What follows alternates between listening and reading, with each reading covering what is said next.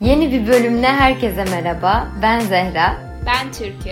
Bugün güzellik algısı hakkında konuşmak istiyoruz. Beynimiz neyin güzel olduğuna nasıl karar veriyor? Ya da belirli renk, çizgi veya notaların bir araya gelmesi bizi neden heyecanlandırıyor? Stendhal sendromu, estetik algısı gibi konular hakkında konuşacağımız güzel bir bölüm olacak bence. Ama neye göre güzel bir bölüm olacak Zehra? Bunların hepsini konuştuğumuz, neyi nasıl güzel anlıyoruz ve bu bölümün de güzel olup olmadığına nasıl karar vereceğiz? Hepsini konuşalım bakalım introdan sonra. Pots uzaktaki iki arkadaşın telefon konuşmalarından oluşan bir podcast. Birimiz Kanada'da, birimiz de İngiltere'de olduğu için ilk sezonumuzun adını Deniz Aşırı koyduk. Pots'ta her hafta farklı konular hakkında yaptığımız deniz aşırı telefon konuşmalarımızı sizinle paylaşıyoruz. Peki Pots'ta neler var? Sürdürülebilirlikten seyahate, müzikten kadın haklarına kadar konuşmaya değer gördüğümüz pek çok şey. Evet, hadi başlayalım.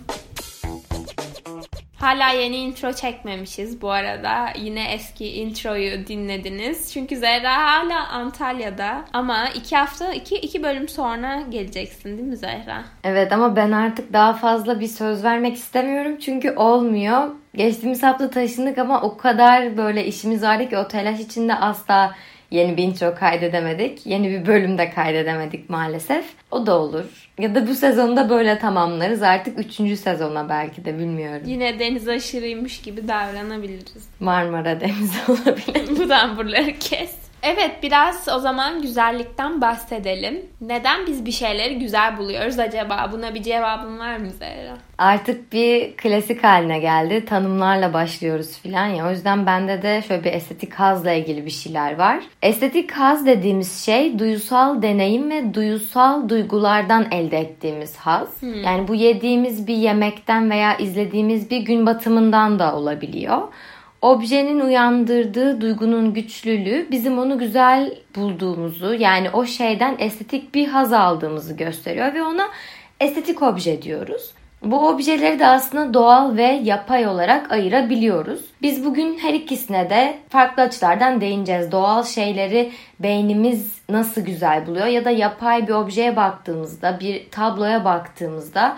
onları niye güzel buluyoruz? Bugün aslında ikisine de biraz değineceğiz. O zaman önce biraz doğaya dönelim sanat karşımıza çıkmadan önce doğadaki şeylerden etkilenip güzellik algımız oluşmuştu. Bir şeyi eğer şekli ve rengi bize keyif verdiğini düşünüyorsak güzel buluyoruz aslında. Güzellik algısı da beynimizde gerçekleşen çok insani bir deneyim ve milyonlarca yıldır bu deneyimi yaşıyoruz. Yani taş devrindeki insanlar da alet erdavatlarını simetrik olmasına önem gösterilerek yapmışlar.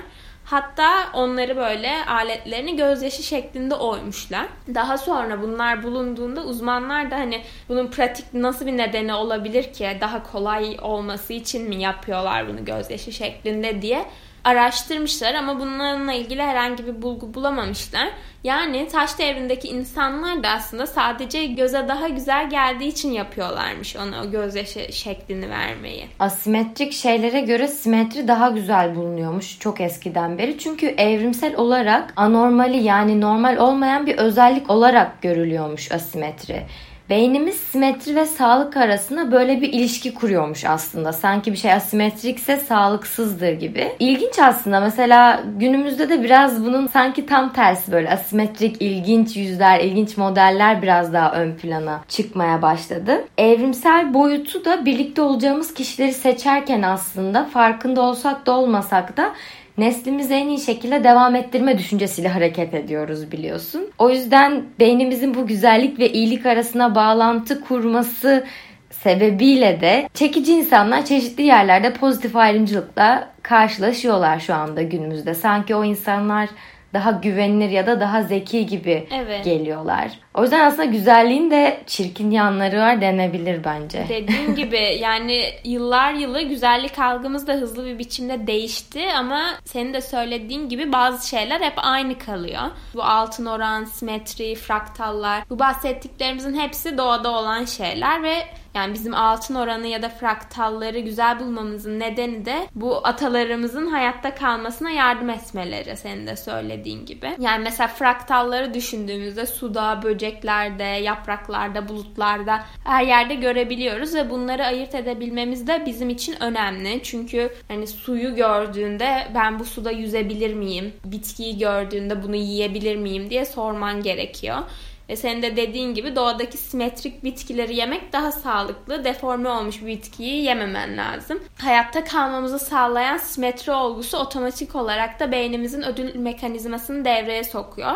Bu da bizi mutlu ediyor. Bu yüzden de güzellik aslında bizi mutlu ediyor. Simetrik bir yüze sahip olanlar da daha doğurgan ve sağlıklı geldiği için bizi mutlu ediyor. İlginç yani güzellik algımızın böyle şekilleniyor olması. Evet sürekli böyle güzellik algımızın arkasına bir mantık aramaya çalışıyoruz, kurgu aramaya çalışıyoruz ama çoğu psikolojik yani psikolojik olarak değerlendirebiliriz bence. Mesela sırf bir şey geçmişte tanıdığımız birine veya gördüğümüz bir şeye benziyor diye böyle aşina olduğumuz için de güzel bulmamız mümkün aslında.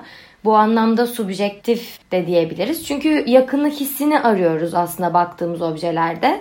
Zaten nostalji bölümümüzde de bundan bahsetmiştik. Bize yakın gelen şeylerin nasıl daha güzel bulduğumuz ve bunda retro marketing adı altında pazarlandığından bahsetmiştik. Bu simetri algısını yöneten bir başka faktör de medya. Ben medyaya da değinmek istiyorum. Çünkü mesela filmlere bakıyoruz. Kötü karakterlerde hep bir yara izi, işte yanık izi, asimetrik yüzler görüyoruz ve kötülük bize bu şekilde yansıtılmaya çalışılıyor. Yani bunun yanı sıra popüler kültürde mesela daha fazla para kazanmak için her dönem değişen güzellik trendleri var. Değişen simalar, tırnak içinde rol modelleri var. En bilinen örneği mesela kaşlar olabilir belki biliyorsun. Dediğin gibi yıllar yılı güzellik algımız çok hızlı bir biçimde değişiyor. Hani altın oran ve simetri aynı kalıyor ama yine de bu medya neyi değiştirebiliriz, güzel olarak pompalayabilirizin derdine düşmüş durumda. Çocukluk yıllarımdaki güzel algılanan mesela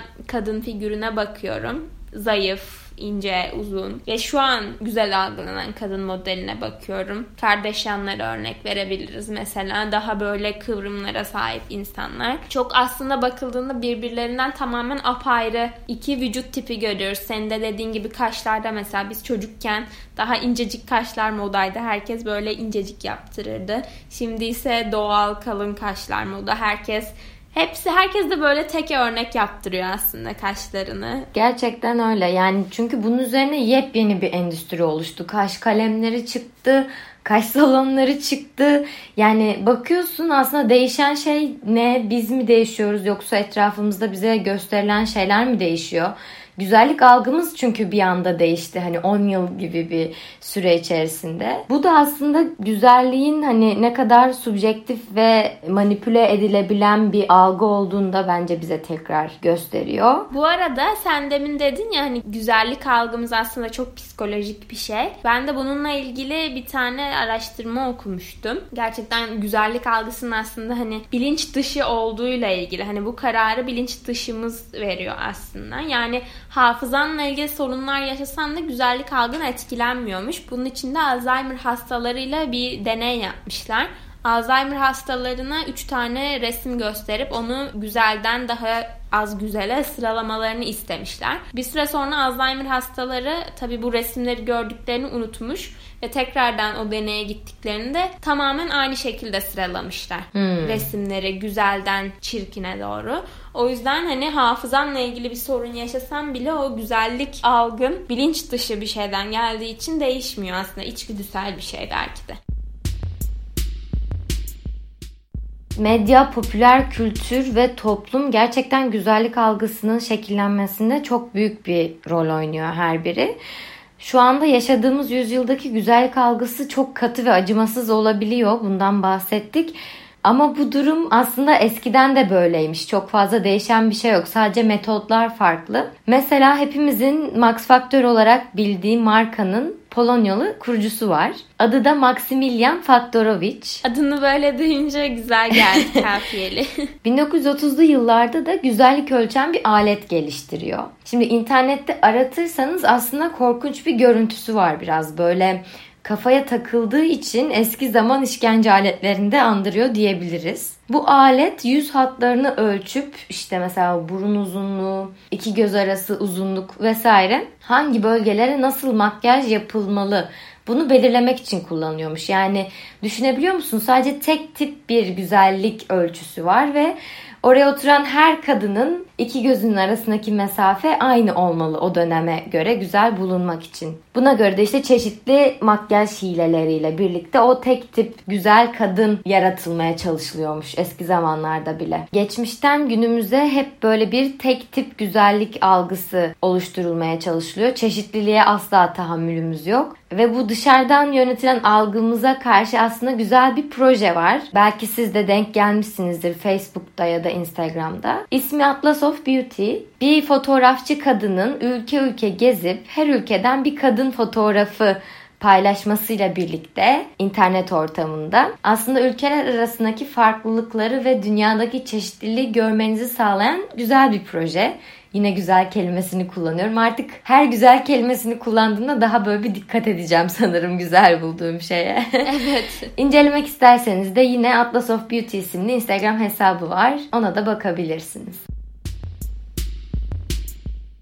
Şimdi bu güzellik algısından bahsederken aklıma geçtiğimiz ay okuduğum gerçekten ilginç bir haber geldi. İtalya'nın ünlü müzelerinden birini gezen bir adamın kalbi Botticelli'nin Venüs'ün doğuşu tablosuna bakarken durmuş. Gerçekten çok ilginç bir şey ama galeri müdürü de çok sayıda bayılan ve fenalaşan olduğunu söylemiş ve bu çok sık rastlanan bir durummuş. Bunun da aslında bir tane sendromu varmış tıp literatüründe de geçen. Sanat eserlerinin büyüleyiciliği karşısında böyle heyecanlanıp huşuya gelip bayılma durumuna Stendhal sendromu deniyormuş. Artık daha elit bir hastalık duydunuz mu bilmiyorum ben. Duyduğum en elit hastalık bu olabilir. Ama gerçekten ilginç bir şey. Dediğim gibi bu aşırı güzellik, sanatın yüceliği karşısında kendinden geçme durumunu usta romancı Stendhal bir gözlemi sonucu ilk defa bahsetmiş ve bir kitabında da bu durumu incelemiş. Büyük sanat eserleri karşısında böyle yerlere yığılıyorlarmış. Sen ne düşünüyorsun bu sendrom hakkında Zehra? Çok ilginç bulmuştum ben. Evet Aralık'ta ben de haberi ilk okuduğumda çok şaşırmıştım gerçekten ama senin de dediğin gibi tıp literatüründe olan bir şey.